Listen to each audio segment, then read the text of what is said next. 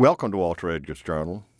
With me in the SCANA studio today is longtime friend and South Carolina artist Dr. Leo Twiggs, a retired faculty member. He was formerly on the staff at South Carolina State University. And Dr. Twiggs has done a wonderful series of paintings called Requiem for Mother Emanuel. Uh, his response to the tragic shooting in Charleston, South Carolina at Emanuel AME Church. Welcome back to the Journal. Thank you. Before we get into the paintings, let's talk a little bit about you. You you are one of the more interesting guests I have ever had on the show. Well, flattered. You started off in St. Stephen, South Carolina. Indeed. Which, if you ask a lot of folks, they'd say, uh, "Where is that?" I've heard that often. Okay, but then your story takes you to Claflin in Orangeburg. Yes. And let's talk about that story. Not only going to Claflin, but how you were able to support yourself with a part time job. I think that's yeah. something that folks need to hear as well. Well, at uh, in St. Stephen's, uh, I was uh, at first a janitor at the at the at the theater, and I worked on Sunday. And uh, the projectionist was a young guy, and he wanted to talk to the girls.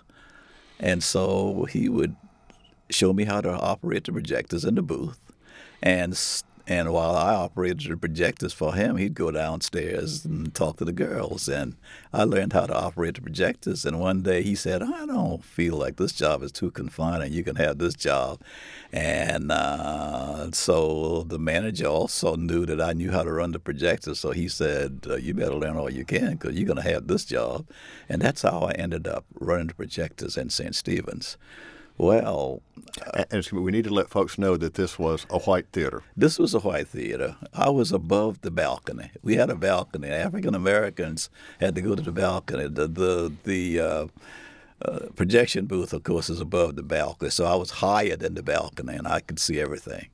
And uh, I don't know that there was in South Carolina. There might not have been more than three or four projectionists in the whole state. And of course, I knew I was the youngest because I was still in high school. And then um, it came to the end of that uh, because I graduated, and because I, it was so confining, I ended up graduating top of my class. What are you going to do if you're up in a booth and you're running a movie and there's no place to go? Hmm. so I read books, everything I could. A lot of Erskine Caldwell, my first writer, Southern writer that I read a lot of, because they said he had some racy parts in his book called The Journeyman. And then uh, uh, a minister in my hometown, a white minister, uh, came by, took my stuff because I had no way of knowing how I could go to college.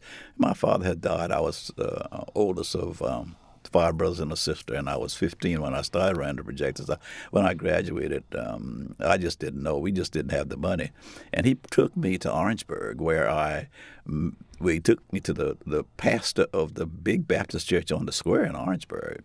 And the two of them took me to Claflin. And of course, the president was aghast. You know, who are these two guys bringing this little black guy in here? But he gave me a scholarship. I had to clean the studio. That's where I met Arthur Rose and uh, majored in art. And it was a struggle that first year. Uh, he only gave me um, work studies, so I had to get tuition. And my mom sold one of the two cows we had to get tuition. In fact, I didn't know I would go back after Christmas. I was on my way home, and when I was there, my mom said, "Oh, we've sent your money. You know, we sold another cow." And I got that money, went back to Claflin. But the sophomore year, a man named Ed Bowman, who ran the theater in Orangeburg, and the theater in Orangeburg is City Hall, so it was elegant very elegant place. Um, it had uh, about seated about 700 and some. The balcony seated about 200 almost. And his his theater was first class. He opened the curtains and all of that. And so there I became a projectionist, ran everything. Uh, Gone with the Wind was I had done that earlier. I ran one of the first CinemaScope movies in the state when that that came out, and also ran Hondo with John Wayne, one of the first 3D movies in the state. And very few people knew that a little black guy was up there running the movies. So it was a, a very um, impressive uh, kind of start for me. That was really how you worked your way through school. If, if you're if you're projections for something like Long with Gone with the Wind, you certainly have a lot of reading time. of course, indeed, indeed. And I, you know, I ended up graduating top of my class in college as well. And I think it was because I had that time, and because uh, you change reels every twenty minutes, so you had twenty minutes in between. Well, there's something you said about your first semester at at Claflin, and that is you will work study in the art department, and that's because you were, were you doing any artwork before you had that association? I mean, in high school, drawing I or was, anything? I did. Um, I did a lot of drawing in high school. A lot of. Um, in fact, I remember the first drawing anybody recognizes that I did a, a drawing of the, my uh, my my school. I simply took a piece of wallpaper and laid it on the back and rode my bicycle out in front of the school and drew this picture uh, of the school, and everybody thought it was so great. And then after that, I, they would ask me to do bulletin boards, and I did signs around town.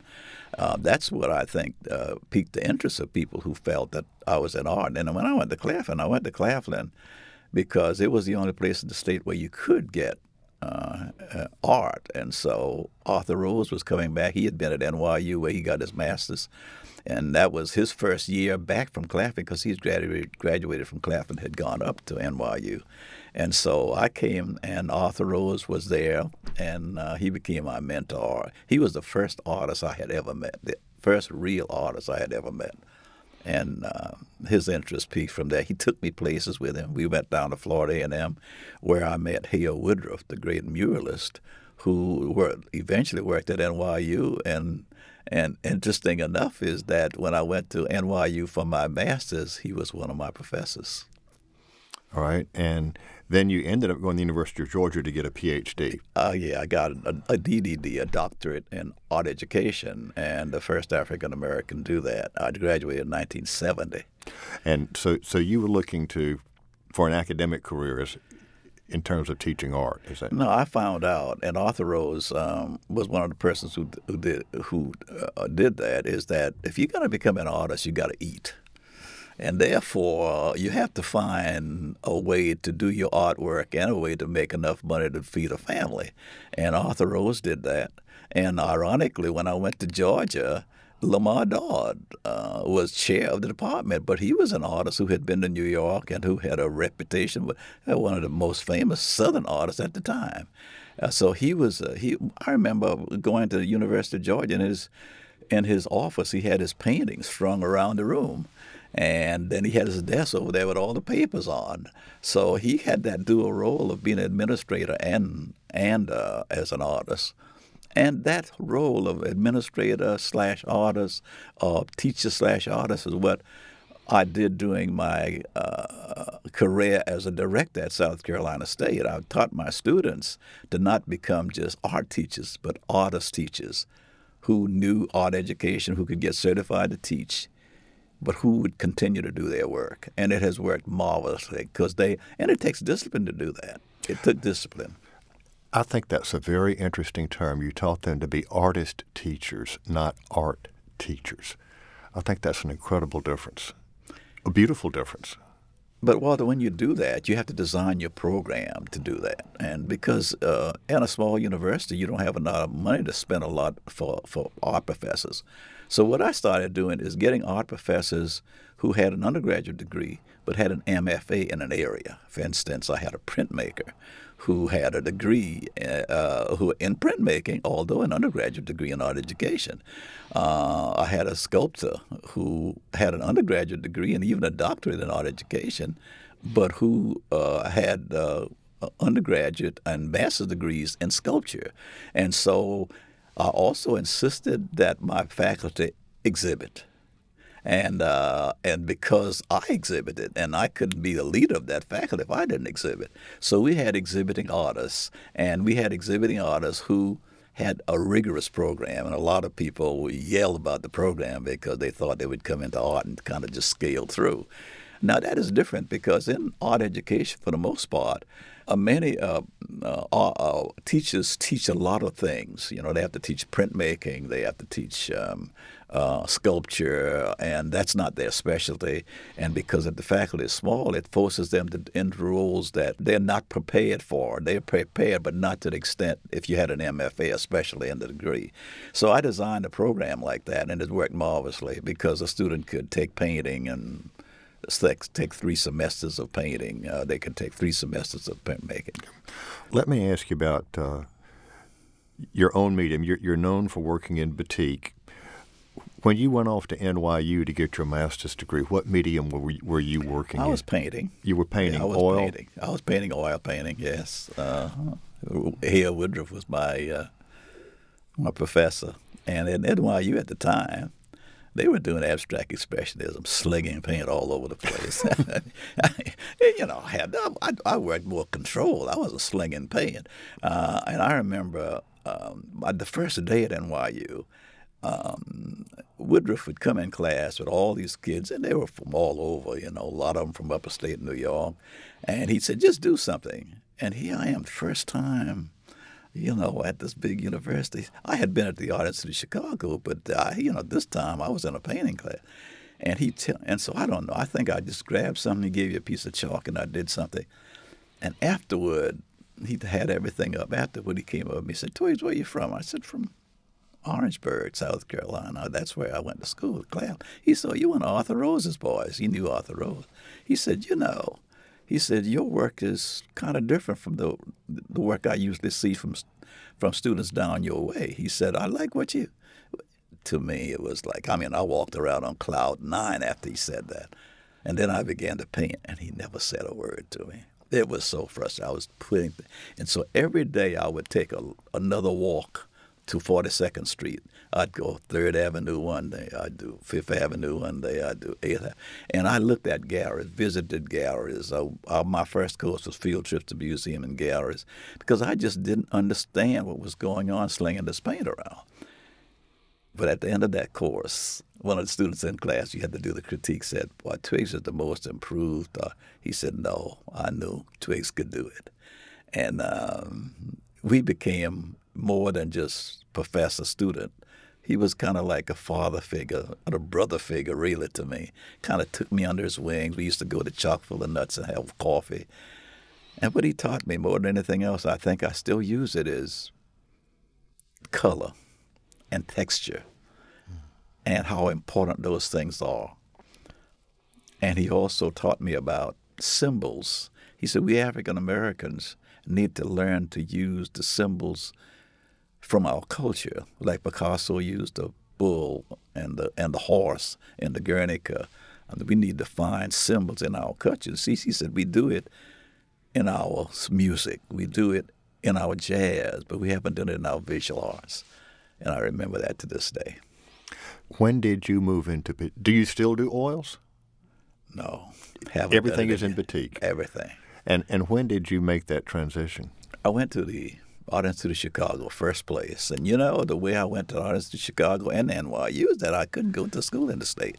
And so the state paid money for you to go oh, out. Oh, now, th- okay, now this is a part of the story that folks out there need to need to understand. yeah. Because of segregation. Yes. And you wanted to get a graduate degree somewhere. Yes you couldn't come to USC no. and study along with Jasper Johns no. as a fellow student. So, so the state of South Carolina would pay your tuition to go to a graduate school out of state. Out of state. Which cost them a lot more a money. A lot more money. I could never afford it if I had to do it myself. Yeah. And great schools. Oh. So I took advantage of it. Well, uh, you know that that was Miss Hallie Perry. That was her story too. She got sent out of out of state to get her get a graduate degree because she they wouldn't let her. Yeah. Hallie Perry, the late Miss Perry, was the the the wife of Judge Matthew Perry. Yes. Now, batik. I think we need to explain that to to folks. Okay. Um, I was introduced to it at the Institute of Chicago, and there was a woman there who did it as a, a as a class project. And what she would do is, she would do these silk scarves and she'd have them tied to one side of her skirt and she'd come and the breeze would be blowing and one day I'd say, Miss Gray, uh, t- what is about this this stuff that you have hanging on? He said, we're going to get to that and try. So we had a project where she taught us how to do it. And batik is an ancient process. Thailand, Java, uh, founded in Egypt, Africa, um, and it's a process of decorating fabric. And basically, it's a wax resist process. Uh, what you do in, in some areas they use cotton, most areas they use silk, and it, it consists of putting dye on, coloring it, and letting that dry, and saving it by putting wax over it. And so you save that part, and you could put some more color on, cover that, put some more color on, cover that, and then you could dip it. And when you dip it, if you crushed it between your fingers, um, the cracks are there and dye seeps in the cracks, so that gives batik that crackle effect. So that by dipping and waxing and dipping and waxing, um, that's how the process is made. And then at the end, the wax is removed. Now they remove it in different processes. How how do you remove the wax? Uh, my wife removes the wax, so she is a part of my process. Uh, sometimes I'll work on a piece for a month. An average piece takes about a week, week and a half and you have it all stacked with wax, and then you have to take newspaper.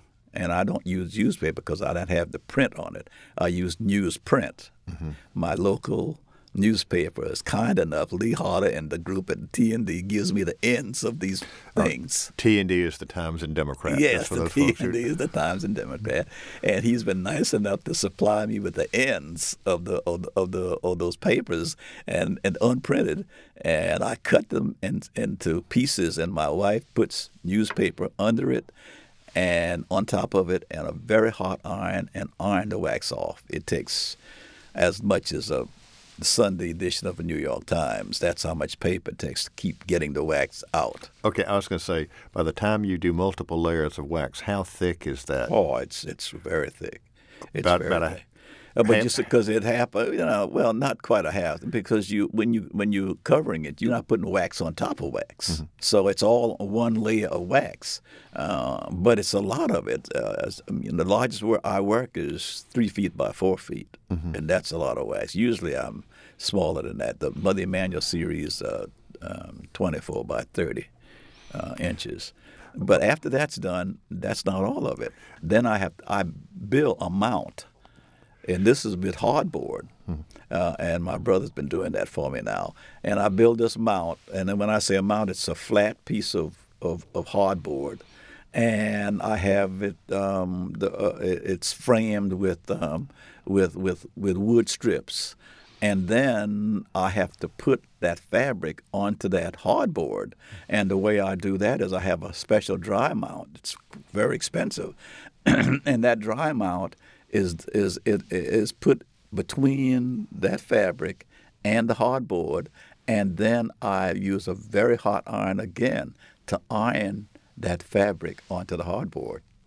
Okay. And then I leave it 24 hours. I put weights on it for 24 hours.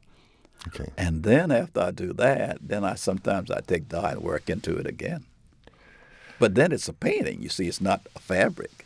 It's it's it's a mount on a wall that I could actually work on, put it on an easel and work on it. Okay, all right. I just I'm just fascinating, and I. I it's a, you know it's um it's a very time consuming process, very time cons- very time consuming to mount it, but it's also time consuming to do it because when you put dye on, it's unforgiving. You can't remove it. All right, now that now that was something I, I was going to ask you working in oils and having seen historic paintings over time, well, if they didn't really mean to mean to make something red, well, they could paint it over. Oh, gesso it, yeah. and go back white again, and yeah. then paint it again. But if is it true that early on, when you were first starting this process, if if you got the color wrong, you threw the painting away? Oh, I threw, yeah, I threw pieces away. Could you please? Pe- people ask me, could you, are you going to ask me where you going to throw one of those rejects my way, please, sir?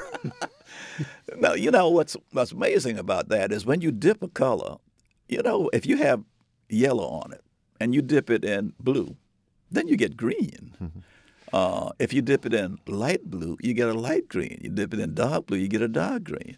So what happens is you can ruin the mood or change the mood of a painting by dipping it in the wrong solution, color solution. And so sometimes I did that early on because it takes experience to understand. You got to know something about color theory and all of that to understand what what works and what doesn't work. Okay, I, ju- I just find all this fascinating. Before we move on, I, I just want to get one thing clear about the process. You put the wax where you don't want the dye to go. Is that- Yes. okay. Yes. So we've got that Yeah, that we piece that piece of cotton. Yes. And you start it. It starts out with a, with a, with usually unbleached muslin. That's the cotton, Okay. cotton fabric. All right. Then you dip that f- fabric in color. Now, what happens is if I want to save, say, white or that color, I will put wax on it when I, as soon as I get it. I get put wax on it, and then when I put wax on it, then I can put color around that because that area is saved. Okay. You understand? And then when I put that color around it, I have to let that color dry and then cover that with wax. The wax saves the color so that it resists the color, so that whenever I put it on and I dip it in a dye solution, the dye solution does not penetrate what I save. Except when you crack it, it lines goes in there. You have cracks in there. Okay. Let's let's move on specifically to the Requiem for, for Mother Emanuel. And I, I don't think we need to say what inspired you to do this. One of the great tragedies in South Carolina history. Indeed, indeed. But your use of symbolism, you, you talked about earlier that one of your teachers said to use the symbols of culture. And I know from our earlier conversations and your earlier work, you have taken Southern symbols, not necessarily symbols associated with African Americans, but those associated with the Confederacy and what have you have used as, as part of your work. And that certainly figures into Requiem for Mother Emanuel. Sure does. You know, I was born just 45 miles uh, north of Charleston. Uh, my art teacher was a member of that church at one time. He's, his, his, his folks were. I remember going to a relative funeral at the church, and I know the history of the church. And I was really kind of appalled when this happened. It really got to me. And the reason it did, Walter, is because usually when things like these happen, uh, they're usually you know, thieves in the night. You know, the bombing in Alabama was done, put the bomb and then they leave, and uh, they'll burn a church at night. But to go in a church and to sit in Bible study and then afterward to kill people, because for African Americans, the church is a sanctuary. This is where you feel most comfortable, where you can let yourself go. And when I look at Obama there, obviously he kind of felt at home. Started singing. That probably wasn't in the script, but he's felt at home because the church traditionally has been an African American sanctuary.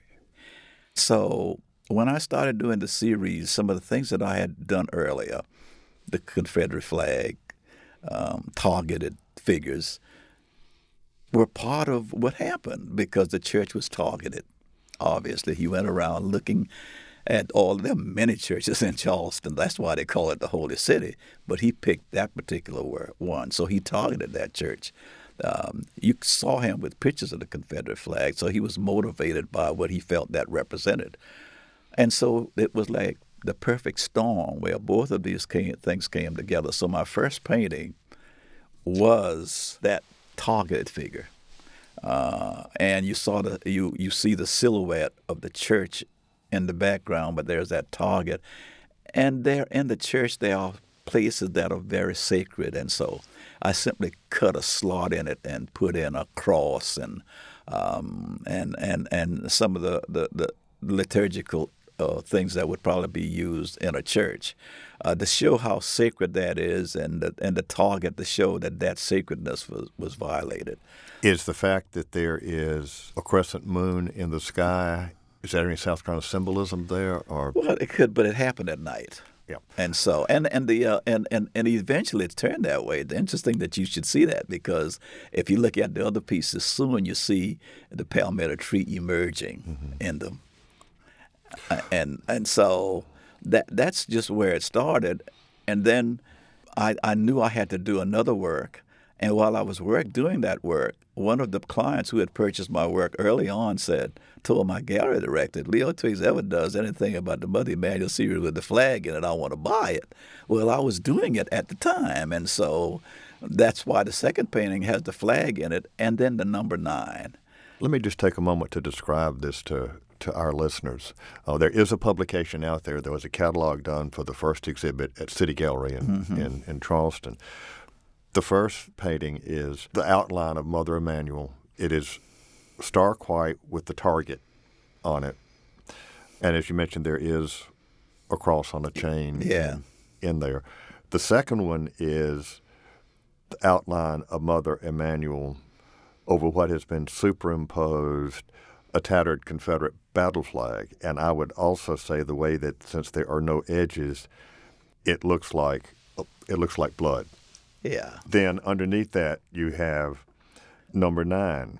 And there are if you look in there closely, there are X's, and those X's around nine is that when a body is when they when they investigate a, a, body, they'll leave a mark where that body is laying, and so you see X's there. Those X's kind of marks the spot where somebody was slain. And I wanted to get the feeling of bloodiness of what would happen. So what was it like when they went in and found these people on the floor? So I wanted to get that feeling uh, in that second painting. And and the X's are a little bit indistinct, but in the third painting they are very distinct. Very, very distinct. And the moon reappears. Yes. You've got the flag, and underneath it are nine nine X's. X's, black X's. Yes, about that's where they lay. Moving on to number four, you've got again the church. You've got the Carolina moon on. I will say a crescent because we know it's not officially a moon; it's it's a crescent. But yeah. there is a dark blue cloud with the crescent there. The Confederate flag is beginning to fade. Yes as are the X's. Yes. Well, one of the things that I knew looking, thinking at this, and, and you know, it was for me, this was a cathartic experience. And I knew that I had to move from the bloodiness of it. And if you notice that in that fourth one, um, the, the, the church becomes larger and the flag and the bloodiness of that becomes smaller. Uh, and on the A side there, what you're looking at is the beginning in that cloud of that moon, of that indigo blue. You see an emerging uh, kind of image of the palmetto tree, just just peeping above. It's it. it's it's not quite as uh, now that you've told me, I can see it. It's not quite as obvious in no, number four, no. but in number five, yes, it is very apparent. Yes, and again, we're dealing with the background is the church, yes. the outline of the church. The Confederate flag is really fading out. There's almost fading. no red. Yes. But in the upper left quadrant, you've got that patch of indigo yeah. blue yeah. with the crescent and clearly what looks like palm fronds yes. emerging. Yeah. But the other thing, too, is that if you notice in that flag, it's almost like a cross that that flag and that one. Um, I've tried to transition it from the X that's the St. Andrew's cross to a Christian cross. Yes. it's no longer a St. Andrew's cross if you if you if you look at it because one of the ends has faded out. Yeah. Yeah.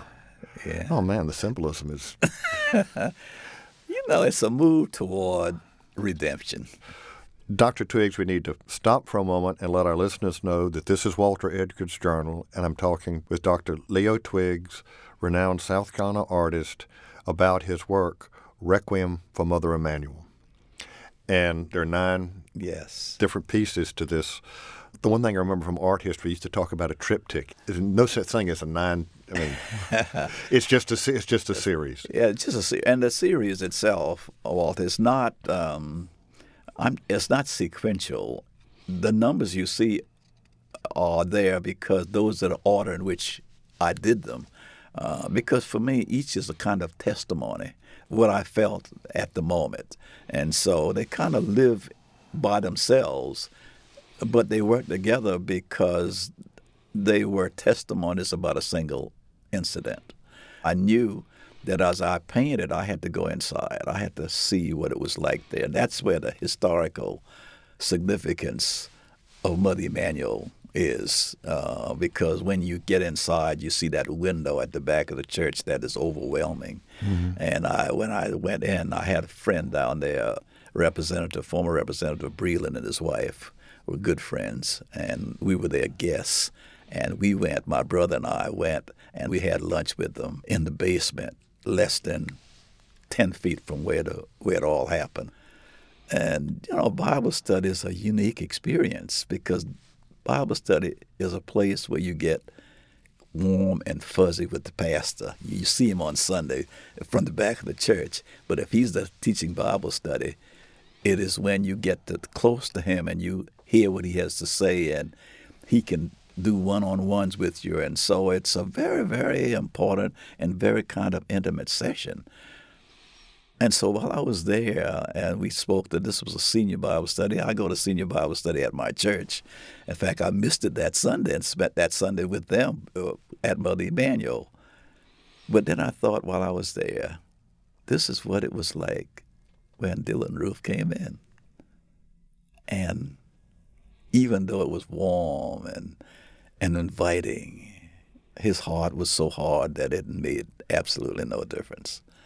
So, in a sense, I was really re experiencing what he had experienced, only the outcome was for me trying to put this in some kind of visual form. And the main feature of this particular painting is the outline of the church. It is no longer stark white. In the center is that beautiful stained glass window.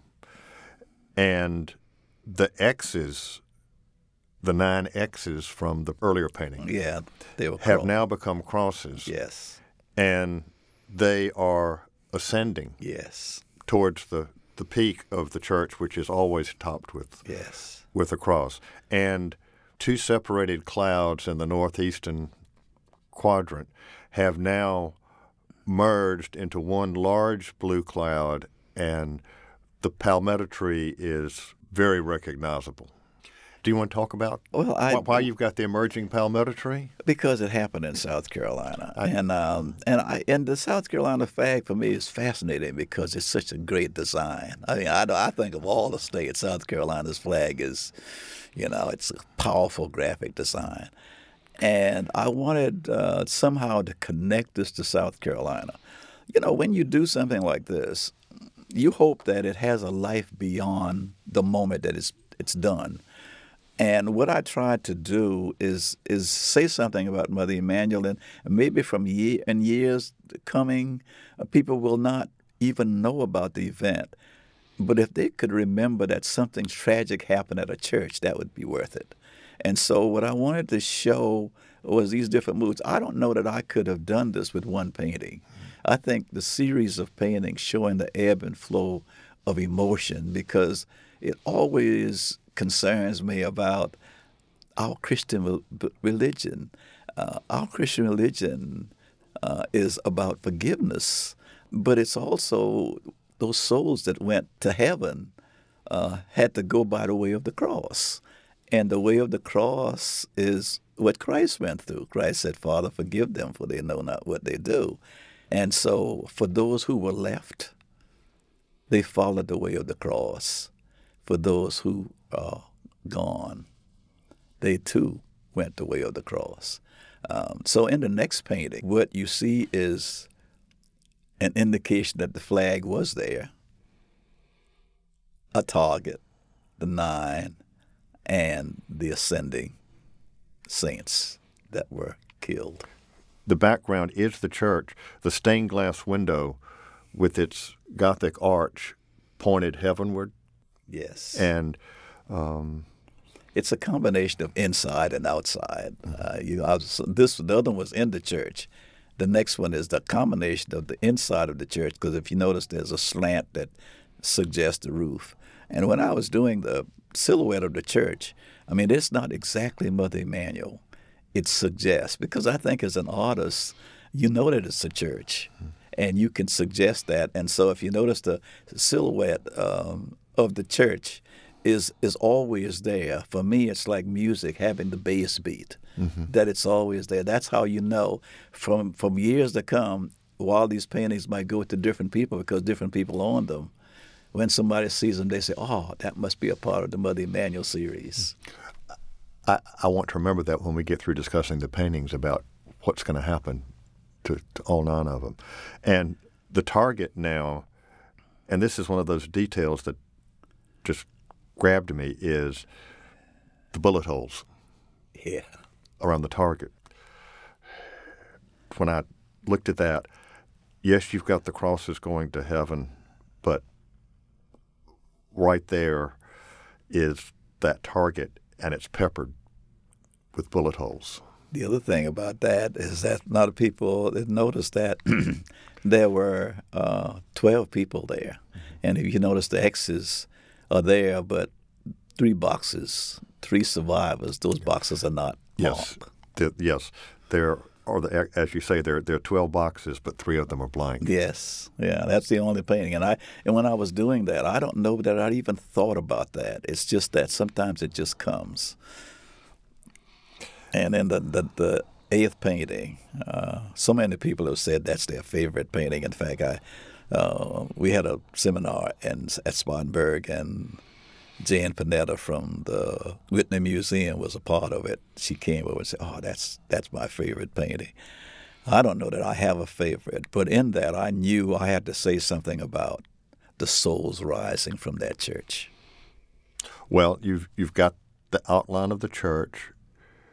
The background to that is indigo blue. There's no palmetto tree, but it's it's clearly an indigo, the South Carolina blue. Mm-hmm. And then you have a rising cloud of crosses, but you also have the X's still in the church. Yes, and if you notice, it's like a target there. Only the target is very pale, mm-hmm. uh, because you know it's it's that they're gone. They have overcome that. They have overcome for me the, the, the murder, they've overcome that, and I believe they're in a better place. And I think um, they've transitioned, and and that's the most important thing.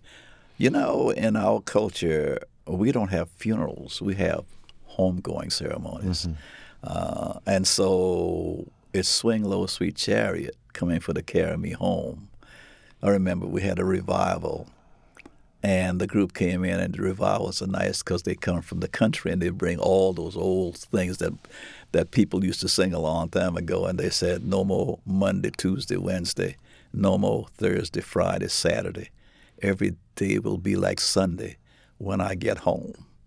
So home is such an important place for us because for us that is where heaven is, mm. and that is that that working to get home is so important. And so when I did these paintings, for me, it's always that rising up. You've heard that some glad morning when this life is over, I'll fly away, flying away to that place, that other dimension that we hear so much about on Sunday. And the final piece, again, you've got the outline of the church, but you have two lines from Lift Every Voice and Sing. It's centered with a large nine. It's not bold. It's gray on white. But now this may seem kind of silly, but when I first saw that, because I do know that particular tune, this painting sang to me. You know, that was the most difficult one to do because uh, it is when you're doing, and you know you're going to do nine. Because the reason I did nine is because of a person named Jennifer Whittle, mm-hmm. and whose husband is Mac Whittle, who's on the board of trustees. And when I did, when I, I received an honorary doctorate from USC, Mac was my walking partner. Because when you're receiving an honorary degree, you have a walking partner, and he was my walking partner, and he was what they were one of the first to buy one of my paintings, and uh, and Jennifer is the one who said after she asked me to have that like number three, she wanted that down in Charleston because we were doing an auction, and uh, she said, "Leo, I want something for that auction. You need to have something in it." Well, that's Charleston. You know, I'm in Orangeburg, and I don't usually do auctions because what happens makes your gallery director mad. You know, usually the work sells for less than it would. But I agreed uh, because Jennifer, uh, I knew that she was helping out and they went viral. It, sold for a lot of money. It, it ended up, you know, bidding fourteen thousand five hundred dollars, and this was a fourteen by nineteen painting. Number three is, and so that's how I got into doing this in the first place. Then she said, "Leo, why don't you do nine? And nine. This was January. Here I am. You know, rushing to do this, and so I knew that I had a final number to do. And when I close I got, what do you say to end it? You know, you could you know, the Hallelujah chorus was the ending. I had no Hallelujah chorus. Uh, what do you say? And then I thought, Walter, that, you know, we Mother Emanuel, as as tragic as it was, is not the end of our road. It has happened before. It'll happen again. It happened in Birmingham, you know. It had happened with Emmett Till. It happened with Walter Scott. It happened all over. It is the stony road we trod. And so I wanted people to know that th- this is not the end of our tragedy. And I wanted them to get the feeling of how we came to be like this, how Mother Emanuel came to be that historical connection to Mother Emanuel. And that's why in it you see um, that background, that Africanness background, because Charleston was the place where the slaves came in. Mm-hmm. And I was doing this for the, the, the, the, waterfront gallery, and I could look out the window mm-hmm. and see these places.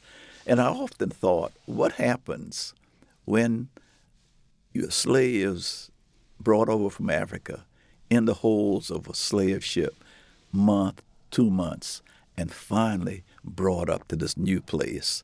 The sun is in a different direction from where they left. They have no idea where they are. And they see their world for the first time. And that's why you see in the background that kind of yellow, grayish, purplish thing, that cloud. That just just kind of stuck in me that how did I happened to put that there. I don't know how it came there.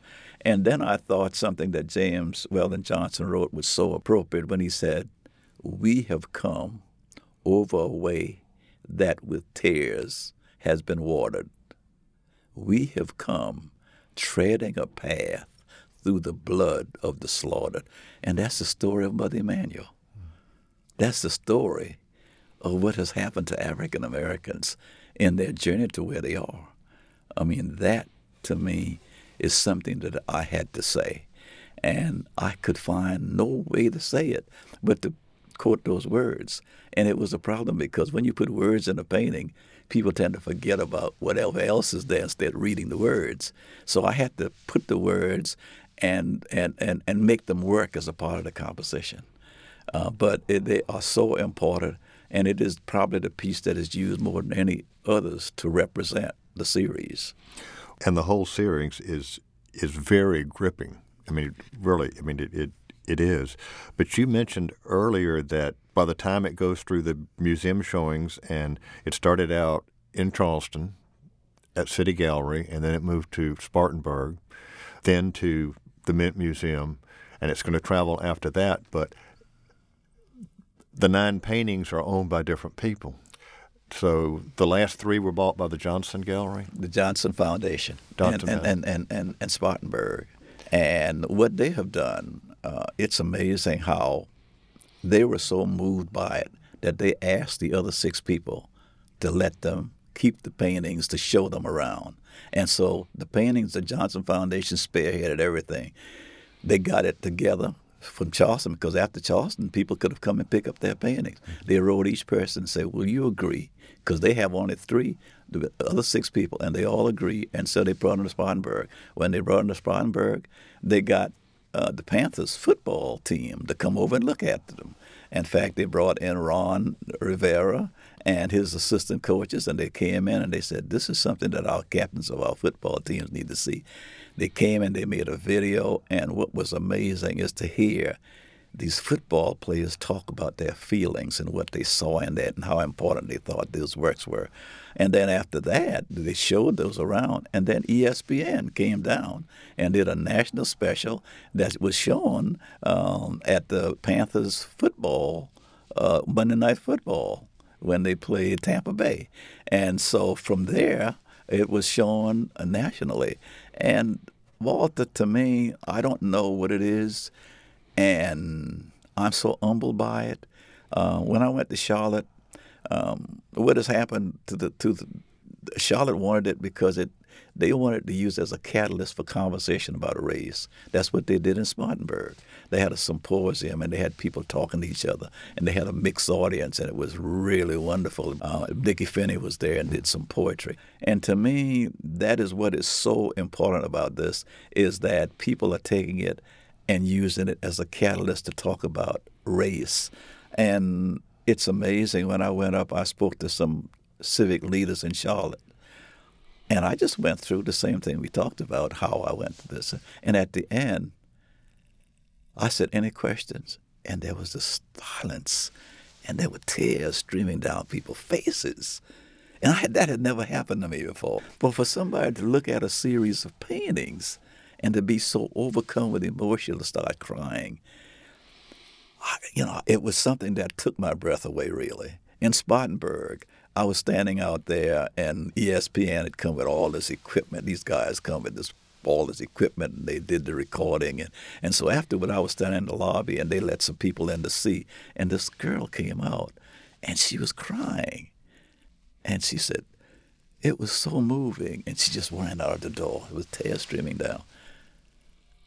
And I know that art has power, but you always think that power is with performing arts, not with visual arts, because visual arts are the viewer has to find himself engaging. And it, it, it just moved me beyond. I don't, I don't know what to say about that. Uh, right now, I understand that Art in America is reviewing it. And we might let our listeners know that an independent filmmaker is doing a documentary about you. Yes. Uh, I mean, your work has always spoken to people. I mean, you, you have been very collectible for, for years, but this, this series is is something special. And rather than you did not react to this in anger.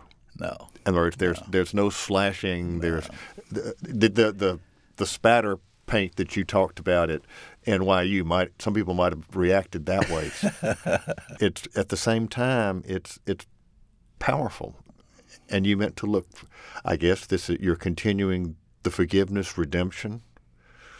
Yes, uh, and you, you, have to you you you have to keep your head.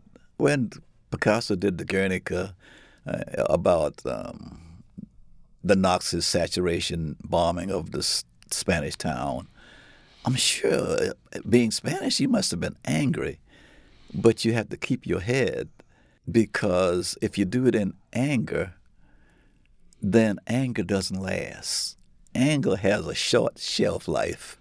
Uh, what you want is to penetrate the soul where somebody leaves with something.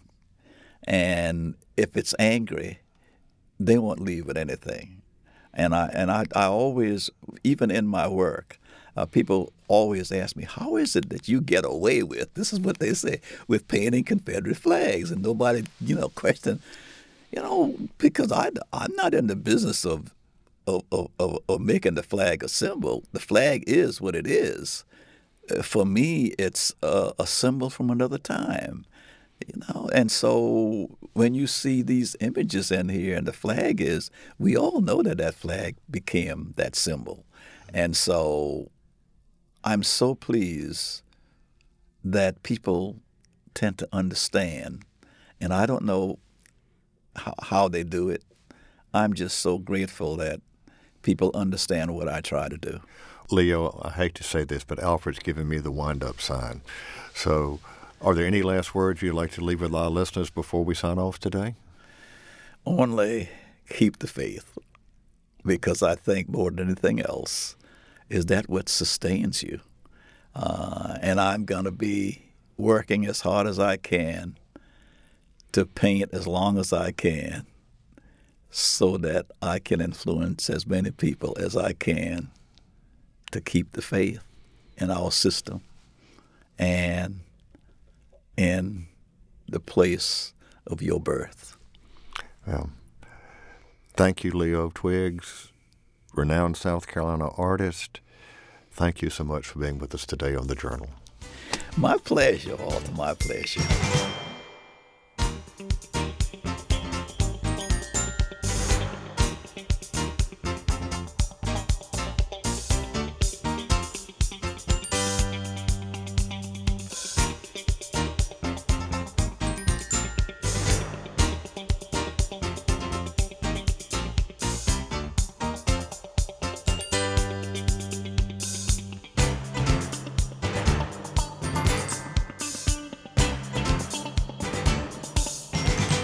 This is Walter Edgar, and I hope you enjoyed today's journal. I know that I did. Leo Twiggs is achieving recognition far beyond the boundaries of South Carolina and the American South. Requiem for Mother Emanuel is about his reaction to the Charleston tragedy at Emanuel AME Church. Not in anger, but with forgiveness, redemption, and beauty. This is Walter Edgar. Join me next week for more of The Journal.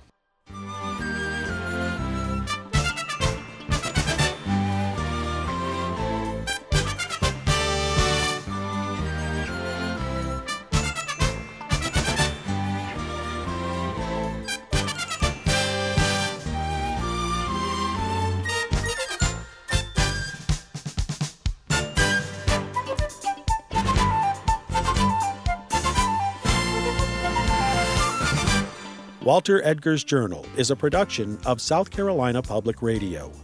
The producer and engineer is Alfred Turner. Production of this program is made possible in part by listener contributions to the ETV Endowment of South Carolina. The views and opinions expressed on Walter Edgar's Journal are not necessarily those of South Carolina Public Radio.